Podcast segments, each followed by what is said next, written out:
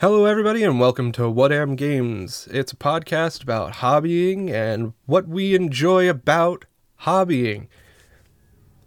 Okay, that's good enough for now. Um, on this podcast, we will be talking about our hobby histories, telling stories of former games and games that we're currently playing. Uh, we'll also be going over fails and wins every week of that week. Uh, we'll be talking about favorite hobby videos and creators. We'll be talking about our favorite board games and RPGs. Uh, we'll be talking about a whole bunch of tabletop goodness. And that brings us to our personal introductions, where we're going to be giving a little insight into who we are. Um, Kurt, you want to introduce Jane for us? Yes, indeed. So, who is Mr. Jane?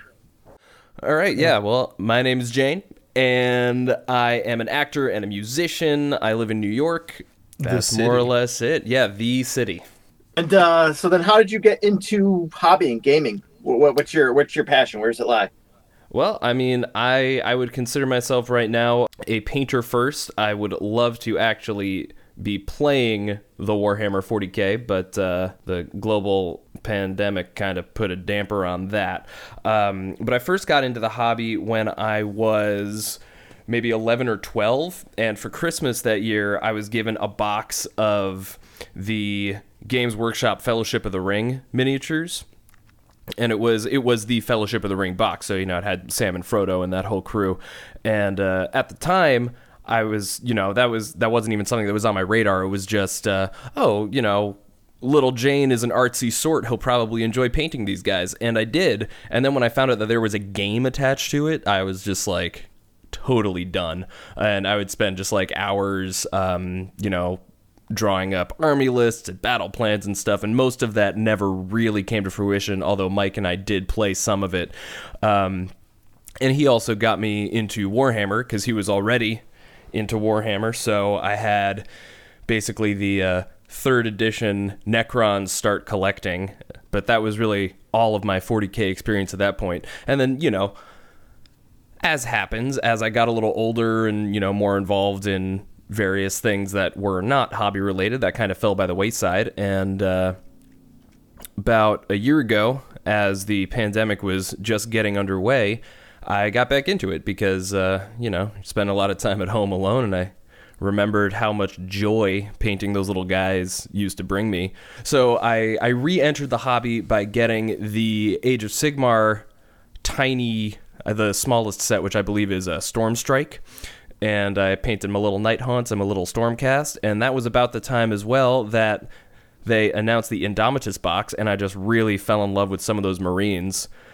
And uh, now I am a Space Marine collector.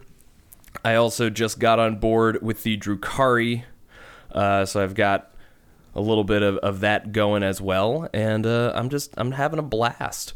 Um, as far as other nerdy things, I've been playing Dungeons and Dragons somewhat regularly for the last couple years, and very regularly again since the pandemic. And uh, I don't know. I would just I would consider myself a general nerd. Um, I dig video games and sci-fi and fantasy of all stripes, and and I like it when I can paint things. All sounds good. Well, coming off of uh, Jane there, Kurt, you want to tell us a little bit about yourself? So, I'm Kurt. Uh, I was born and raised in Connecticut. I just finished a master's degree in genre writing, genre fiction, with a. I also can teach English uh, online and in class. I'm currently working on an epic fantasy novel. Actually, I'm working on a second epic fantasy novel and trying to sell the first one. And I run a, a comic book shop. That's that's my, my my main two jobs: writing and running a comic shop. And I, I play around with editing, uh, workshopping, and, and other writing and fiction related Well, Kurt, that sounds really cool. I'm gonna take a look at your work after this. Um, we'll leave some dis- uh, links in the description and everything. But uh, why don't you tell us a little bit about your hobby uh, history as well?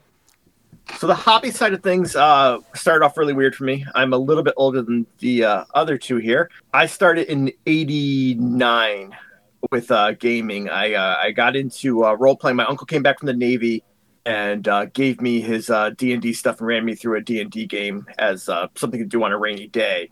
And I was hooked on D&D. Um, after that, I kept going to the, the bookstore and trying to get more role-playing stuff. And I discovered BattleTech and Warhammer in the store. And the thing with me was um, I had a couple friends who wanted to role-play. We didn't understand that Warhammer was meant to be this big miniatures war game because back in the original Rogue Trader days of 40k, the characters in the game you had to uh, you rolled their stat lines, like you rolled their intelligence and leadership and like their spells. So you could basically make a unit of Space Marines that were all different and had different stats. And what we ended up doing is instead of since we didn't have money, you know, we're kids, we didn't have money for miniatures, we would make up squads of like Inquisitor and his like squad of Marines, bodyguards, and one of us would run a scenario and the other two would run their squads through firefights just using you know paper maps and stuff like that. That's how i got into warhammer and into wargaming was through basically role playing the scenarios on paper.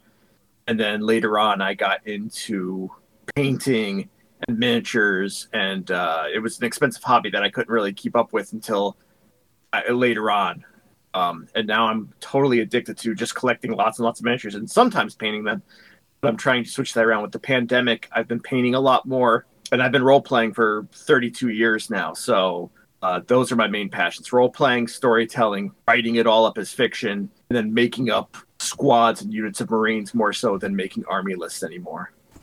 That sounds really cool, man. Thank you much. So, Mike, tell us a little bit about yourself. Uh, so my name is Mike. I uh, I'm a videographer. I have a videography company. Uh, we do small videos for small companies. I also like to dabble in some YouTube content creation, um, podcast creation, all that stuff for fun. And yeah, I'm just looking to exercise, you know, some creative juices, I guess, uh, while trying to get back into, you know, regular life again. yeah, keep it juicy. So tell us about uh, tell us about your hobby origins? Well, like Jane said, um, I, I started back around the same age he was, but probably a little younger. I had a friend who was uh, Scottish. Uh, well, his parents were from Scotland, and he, he was born and raised in the United States. But they would go every summer back to the UK, and he would bring back all these like Games Workshop models and stuff like that. And I think it was second edition when I first saw you know Warhammer 40k, um, and I bought uh, I bought an orc. Um, I was just I painting it up at my sister's soccer games or whatever, you know, um, and from there I started branching out into Space Marines. So uh, when Jane was getting into uh, Lord of the Rings, I had realized that it was a similar type of war game to Warhammer, 40k and you know the the traditional Warhammer at the time, um, and was very interested in like putting together an army. And I made massive phalanxes of Uruk-hai and with their pikes and everything like that. And,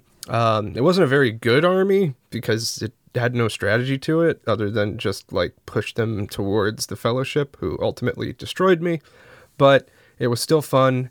Um, and then later on down the line, I finally got you know, Jane getting up uh, with his Necrons and me finally painting up some of my Blood Angels, and we finally started playing 40k tabletop again. Like Jane, it kind of fell off. Um, my army was stolen, and um, I bought a new army at a trade show, and kind of got back into it. But the rules were just really, and I didn't have anybody to play with, so it wasn't really worth learning the rules. And now, you know, pandemic comes around, I'm home painting and just itching to get out and play a couple games on the tabletop.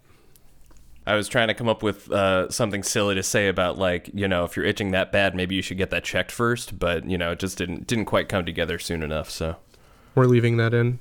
Okay, great. uh, okay. All right, so now that we've got all of our personal introductions out of the way, uh, let's move on to one of our weekly segments where we're going to talk about our fails and wins of the week. Um, believe I can throw some reverb on that. I don't know, maybe make myself sound like mighty, mighty man. But what we're going to do is we're going to talk about something we failed at and something we won at this week. So, Kurt, why don't you start us off? All right, I, I got to win and a fail. Um, so I am in two different D&D games a week. Uh, it's pandemic times. We're all online, so gaming is happening actually a lot more now than it was beforehand when we had to actually travel to people's houses. So I have a win and a fail, a win in one game and an utter fail in the other game. And so it's a very interesting week for me. Uh, I'll start with the win because we always start with the good and then we can laugh at the bad. The win of the week was I'm playing a high level barbarian in my Saturday night game. And I just like went on a hot streak with my character. I uh, I dropped a 20 for my initiative. I went first. I ran forward. I have two attacks. I dropped two 20s immediately. Bang, bang. Enemy dead instantly. Wow, amazing. Uh, I moved on to the next guy for the next round. Dropped a regular hit and another crit. That guy was almost dead. Over the course of the next four rounds, I managed to drop a total of seven crits. Was it eight? It might have been eight. Eight crits over four rounds and pretty much just went from this side of the battlefield, killed that guy, ran to the other side of the battlefield, killed that guy, ran back to the other players who were getting dogpiled, killed two guys. It was it was epic. Now on the fail side of things, uh, we had a game basically grind to a halt where everyone's just sort of stopped. Um, my Tuesday night game has been running for 21 years now. Um, a regular every Tuesday we have a game. Um, it's multiple stories, multiple campaigns, but um, we were just finishing a dungeon. We got out. We sat there and we're like, what do we do next? Everyone sort of looked at each other and went like, we have no drive, no ambition. We're just going through the motions. And basically, in that moment of just asking what was like, what was the next step, everyone at the table, well, we're not at the virtual table, basically said, yeah, this game's pretty much over because we have no drive to be in it anymore. And it was just a really weird sensation where everyone came to an agreement like, yeah, let's move on to the next game that the DM has in his repertoire.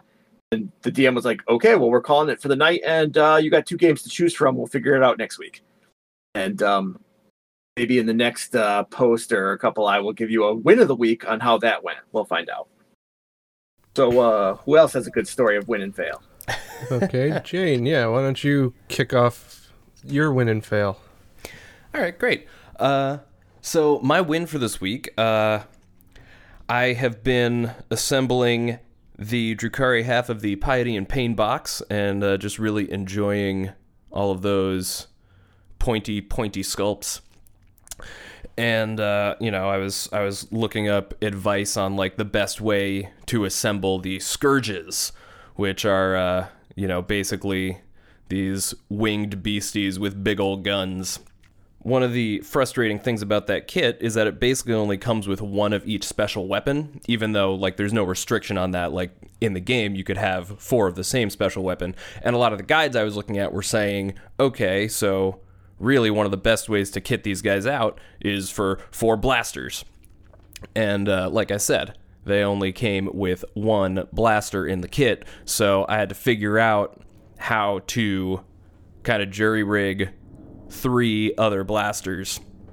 And I am just really proud of my conversion work there. Um, for one, I did a barrel swap with a similar looking pistol and one of the other uh, basic carbines that they have for another one or the other two actually i was able to trim and modify two of the other weapons so that they look similar enough to pass muster on the tabletop. And uh, that's some work that i haven't really done before so it was really satisfying to both you know just think through those puzzles and uh, be very happy with the results. So i'm thrilled with that and uh, really excited to get it painted up and that that's my win there. Um, for my fail, I'm going to pivot over to uh, Dungeons and Dragons as well.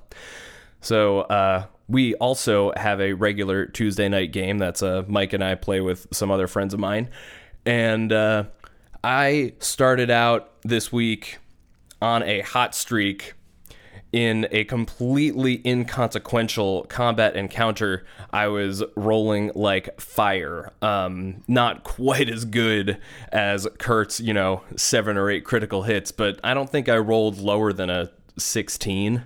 And with my various attack bonuses with my warlock, uh, you know, I've, I've got like a like a plus nine or something. So all of my totals were essentially over 20. I was just killing it. And then uh, afterwards, I, I just wasted all my good rolls for the night. Uh, luckily, that kind of works for this character because uh, he's a dummy. So, uh, you know, I fell down a trap door, I got turned into a slug and promptly died. It was, uh, it was a silly evening. Well, he died because he turned into a slug and landed on rock salt. That is correct. Our DM is uh, sadistic that way. The rock salt. But anyway, I mean, yeah, you know, you get turned into a slug and you land on some rock salt, and then all the moisture gets sucked right out of your body. I, I get the why. I'm just like that's just mean. Oh, so mean, so mean. Uh, but anyway, I'm gonna call that a fail just because it was, uh, you know, just a whole a whole bunch of absurdly good rolls in a place that didn't need them, and uh, a bunch of bad rolls in a place where I could have used the good ones. But I also am a strong believer that uh, you know, however your dice roll, you can turn it in service of the story. So, you know, now I've got this great experience that my warlock had that I can use in my next couple of games. So that's my wins and fails. Looks like you still had a good time though, at least. Oh, yeah, definitely. It was hilarious. Well, on that note, Mike, wins and fails. Okay, so my win of this past week uh, was finally getting my first four sanguinary guard nice and painted. They look super mint. Um, I'm very proud of that. And I also got Mephiston finished. Um, and he also looks really good. So I'm moving on to some other stuff right now. I think I'm going to be working on incursors next. Um, but they, I'm just I'm super proud of those two models, and I can't wait to get them on the battlefield, even if Mephiston is underperforming right now. Anyways, my fail is a little more uh, tragic. Actually, it's super tragic. I hadn't quite built a box to house my second army, which is Necrons, in. Um, I have them magnetized and they're all sitting on baking sheets, and I have a, a, I have a box that is ready to be made into their storage case, but I just haven't gotten around to it yet. So yesterday I said to myself, I'm going to do this. I'm going to get it done today. So I brought it downstairs and I got distracted by my half finished heavy intercessors. And I wanted to finish putting those together before I, you know, had to clear off space on the desk to make this new box. And stupidly, I had left this box behind me. And when I dropped a bit from one of the heavy intercessors and pushed myself back to, you know, look down and see where it was, it all fell. And it just like sprawled across the floor and was lucky enough that nothing except for one thing got broken broken a couple magnets fell off the bottoms of some units you know oh well i just super glued those back on however a little while back earlier on during the pandemic i had ordered a nightbringer off of ebay and was ripped off by a very poorly printed reproduction sculpt and I tried my best to salvage it, but it was very brittle. I, I got it on a custom base, primed. It looked great. I fixed some of the stuff that was, you know, falling apart with it with green stuff to make like some extra robes and flowy bits because those had all broken off in transit from England from this guy who ripped me off. And it, uh, it shattered. Um, yeah, it just shattered and it's not able to be put back together. The other crap thing is that eBay never finalized the uh, return. Um, he never he he did a classic thing of leaving the return thing in limbo because he was expect he he didn't actually expect me to send it back. He never said he needed it to be sent back, but um, he had set it up that it would need to be returned for me to get the refund, and I was not about to go through a whole bunch of stuff to send a miniature that has shattered back to England. I mean, like it literally was garbage at that point. I was really lucky to have salvaged it. So it's just kind of, yeah, be careful what you buy on eBay. Just be careful. So I guess that's a multi fail. yeah, that's a multi fail. Multi pass, multi fail. Uh, one brief aside. This is not like to be edited out. I almost feel like you gave us the whole knocked over trays in our actual podcast two, not one. I did. I can't remember. I did. It happened twice. Oh, this is the second time. This Oh, is the hell, then- second time. Oh, then maybe. Oh, okay. Okay, never mind. This is the second time with the same fucking army. However, this time the damage was permanent. Uh, You know, Oh, that sucks. it's kind of weird because we're re-recording this segment, so like, you know, some of the stuff I talked about is gonna come up later. So I was trying to say it like Okay. it's future, but at the same time, like, yes, it is the same story, except Okay. this time. I mean, it's a, except it's, it happened at a different time. A different and- time and in a different area because I think it was in your living room before. It- okay. Yes, it okay. was. You have a good memory, sir. I do. I didn't want to interrupt you while you were telling the story, but I'm like, damn, he's gonna have to erase this whole story and give us another one because you already told Oh, it. But okay, Oh no no no, and we can leave this in. Like I don't mind leaving this in. Uh, that's fine. I couldn't remember my fail from the first time we recorded this, so like I just had to come up with like a fail that happened really recently versus the win that happened several weeks ago when we first recorded this. I, I think I just complained about how my DM kept locking me down and like basically as much as I'm an awesome barbarian who crits everything, he'll then put me in a maze, which he did this game, this most recent game, or banish me that I basically sit out half the game and my character is like trapped in an alternate dimension waiting to be sprung. So he puts Oh. you in a timeout, basically. I mean, it's like a literal out of game timeout where I'm like, oh, Yeah. Okay, Kurt Zog, Kurt Zog the barbarian, you must go sit in the corner. I, it was- worse than that, but yeah. Okay, so on to our next segment, uh, where we're going to be talking about our product endorsements, not sponsored. Uh, these are products that we like to use and love. They could be brand name, could be generic. It doesn't matter. We're supporting them here, even though they don't support us. Kurt, do you want to tell us about your product? Obviously, with with all of our hobbying, you know, we have to glue stuff together. Mean, we could go on and on about glue. Maybe we'll do that in a future segment. But um, I'm actually going to talk about Glue Catalyst today. Basically, the insta cure for CA glue is a must if you're just trying to get stuff to stick together and not go insane. Especially if your glue is getting older, sometimes it takes longer to set up. The thing about the Insta Set, and this is what we're going to talk about today, is that it comes in a spray bottle so, you know, you squeeze and it puts out a big mist, which covers your whole work surface. And um, I recently saw a hack where you unscrew the mister and you pull out the uh, the tube and you just touch the tube to a miniature and it, like one drop of accelerant will go into your miniature and set the glue instantly. That was great, but it was still a big drop of glue, so your or a big drop of accelerator, so your whole mini would be covered in this accelerant. And then I found these little bottles. Now, I don't have a name for these bottles. I don't have a brand name or anything, but you can find them on Amazon. And um, I will provide Mike with a link to them so that he could put it in show notes or wherever the heck we have links.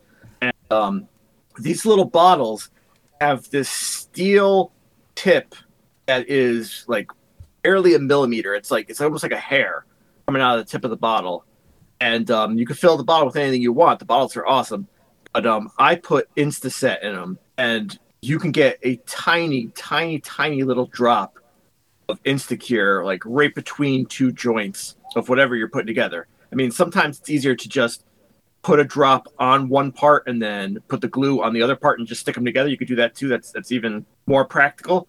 But um, the fact of the matter is, instead of spraying your whole desk with a big spritz of of activator, I'm just using a tiny, tiny little drop. And this one bottle of Instaset has probably lasted me two and a half years now. I still got plenty left. Tiny little bottles, needle tip, applicator, very very useful, and you can use them for other stuff too.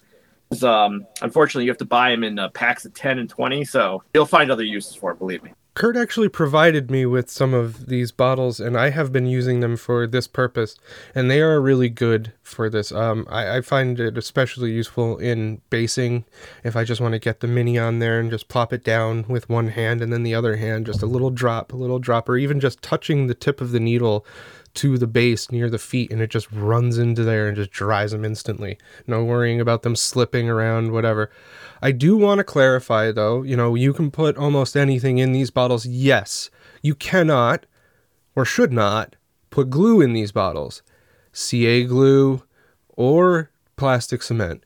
Um, inside the bottles that super glue slash CA glue or plastic cement come in uh, are like line. They have like a chemical liner, or the bottle itself is made of a material that can handle it. Like I don't want people to go out there and go, "Oh, cool! I can put the accelerant and the super glue in these bottles," and then like the next morning, that entire super glue bottle is hard and done. Like that's what will happen. I'm just letting everybody know. It's just a, a clarifier to that. That's all. Um, and, and it's not like it's a big problem. Uh, it's just don't do it. That's that's that's all it is. Because you can do so much more with those bottles. There's a lot of things. Like yeah, like you said, you put the accelerant in it. You could probably even put like little uh, dip washes in it to like you know target some areas. Uh, it's it's very handy. Did you want to add anything? Oh, it's just I actually think it is the proper um, plastic that you could actually put liquid cement in them, but I have to go physically check again because it's like H something. It's like HVC or HVP or something plastic. HIPAA plastic doesn't uh, react to liquid cement, so I actually think you can fill these with liquid cement, but I'd have to go physically check. So that depends also because, you know, we're talking about needle point plastic bottles. The actual substance that these plastic bottles are made of can vary. Like the ones you provided me were more cloudy. The ones that I got from another place were like this clear plastic. So it, it that part of it will differ. And that's why I'm just saying be careful. You know, know what you're putting in to your stuff. I, I don't really think there's much of a need to transfer liquid cement considering the, the the bottle if you have gw liquid cement it comes with a very similar Yeah, steel steel tip tip applicator yeah so you know Don't put glue in them, kids. Don't put glue. In them. don't put glue in them No, glue, uses them glue for, is for your um, models and your nose, not for the bottles. yeah, not for the bottles.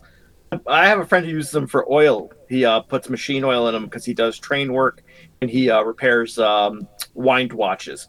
And he puts he puts uh, machine oil in these bottles and just one drop done. that's actually a really good idea for like airbrush oil Mm, yeah. Various lubricants. jane do you want to tell us uh, about your product endorsement this week Yeah, so um, my first set of clippers that I got, which I, I think they came in one of the uh, you know the GW like paint and hobby sets, which I bought along with my uh, Soul Strike box. So those those clippers recently broke in a way that I just could not jury rig the uh, the little like kind of spring that keeps them popping open just exploded. Uh, so I had to get me some new clippers. And I went to my friendly local gaming store. Uh, I go to the Complete Strategist, which is on uh, 33rd Street in Manhattan. If any New York listeners are uh, in the area, love those guys. Anyway, I just picked up uh, the clippers that they had were the Army Painter brand clippers, and uh, they're just awesome. It's kind of silly to you know point out a, a tool like this, but really, I, I think having good clippers is super important to get your minis off your sprues and in one piece. Uh, these have a really nice grip, and their spring mechanism is it's it's made in a way that doesn't seem easily breakable to me. So hopefully, I will be able to have these for a long time. They're uh, they're just awesome, and uh, you know, not too expensive. I think I paid you know somewhere between 10 15 bucks for these. They're great. So yeah, Army Painter clippers. That's my endorsement. Uh, and that's a good thing to hear because I think my clippers are on the way out. Last night I noticed they're just not cutting as as well as they used to. I think they're just not sharp enough. So that's that's a good thing to keep on my mind. Um, I'll go into my product endorsement now. Uh, which is poster tack slash Blu Tack slash museum putty. Um, and and you can get it from various brands. Um, I would not suggest like the super generic brands; they just don't adhere as well. Um, but you can use them for so many things. You can use them to hold your models together while you zenithal prime them and then take them apart so that you can, you know, do subassembly uh, if you're into that kind of thing. Um, you can use it to like hold minis onto bases temporarily. You can use it to mask areas that you're trying to paint. Uh, you can even use it to stick things to walls. So, Oh, so I I think like it's it's a great like all around useful product and i think i think kurt you you told me you have like a specific like museum putty brand in mind yeah, I, I switched from um I tried Blu Tack, but I got this like dried out lump of Blu Tack and I found it was like garbage. And I'm like, why is everyone telling me Blu Tack is amazing? But then I bought museum putty when I found out that museum putty was specifically I actually just threw out the freaking container this morning.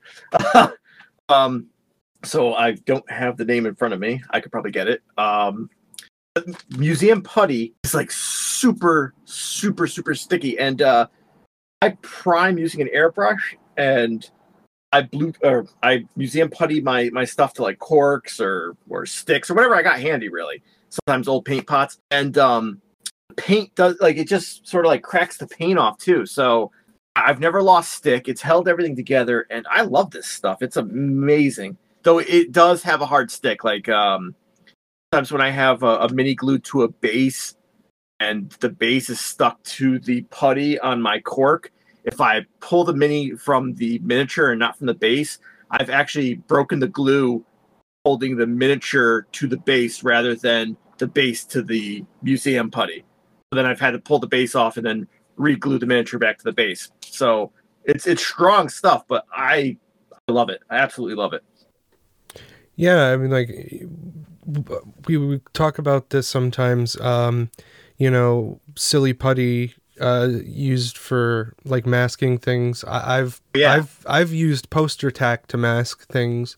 Um, the cheaper poster tack because it doesn't stick as well.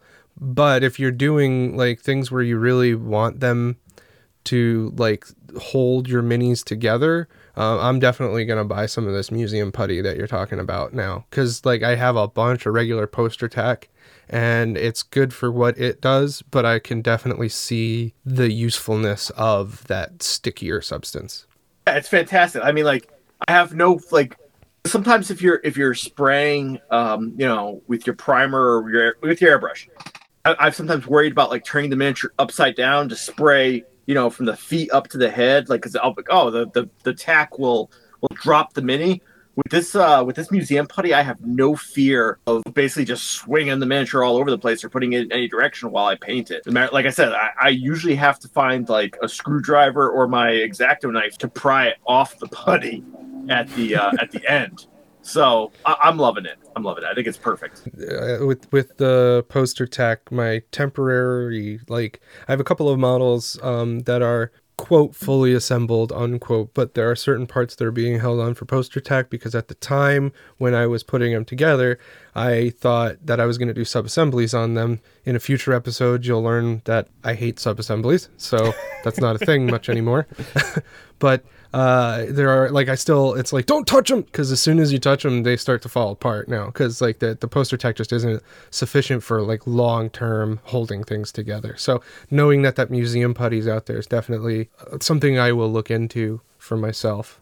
Yeah, when I when I found it, I don't know if it was another podcast or somewhere else, but someone mentioned it to me. And when I looked it up, I guess museum putty was precursor to Blu Tack. Museums were using it to hold together um, broken vases, and um, when they put like a vase or jewelry or something on a pedestal, they use poster tack. So like if there's a earthquake or a you know, a tremor, like stuff won't fall and break. So they they used to hold museum quality stuff on the walls and pedestals. And uh, I think I think that was the name of the brand. I think it was something Quake or Quake, the brand. I, I found it right on Amazon again. you put museum putty in, it's like the very first thing you find. It's like a beigey tan stuff, and um, Blu Tack is basically just the cheaper generic version trying to beat museum putty. Yeah, they they do it more for like you know like they call it poster tack because it's so that you can put posters on your wall without causing damage to the paint. So it's like a very mild adhesive. One of the more useful things I actually used the poster tack for was um, my I drop things a lot. I have shaky hands. It just happens. And my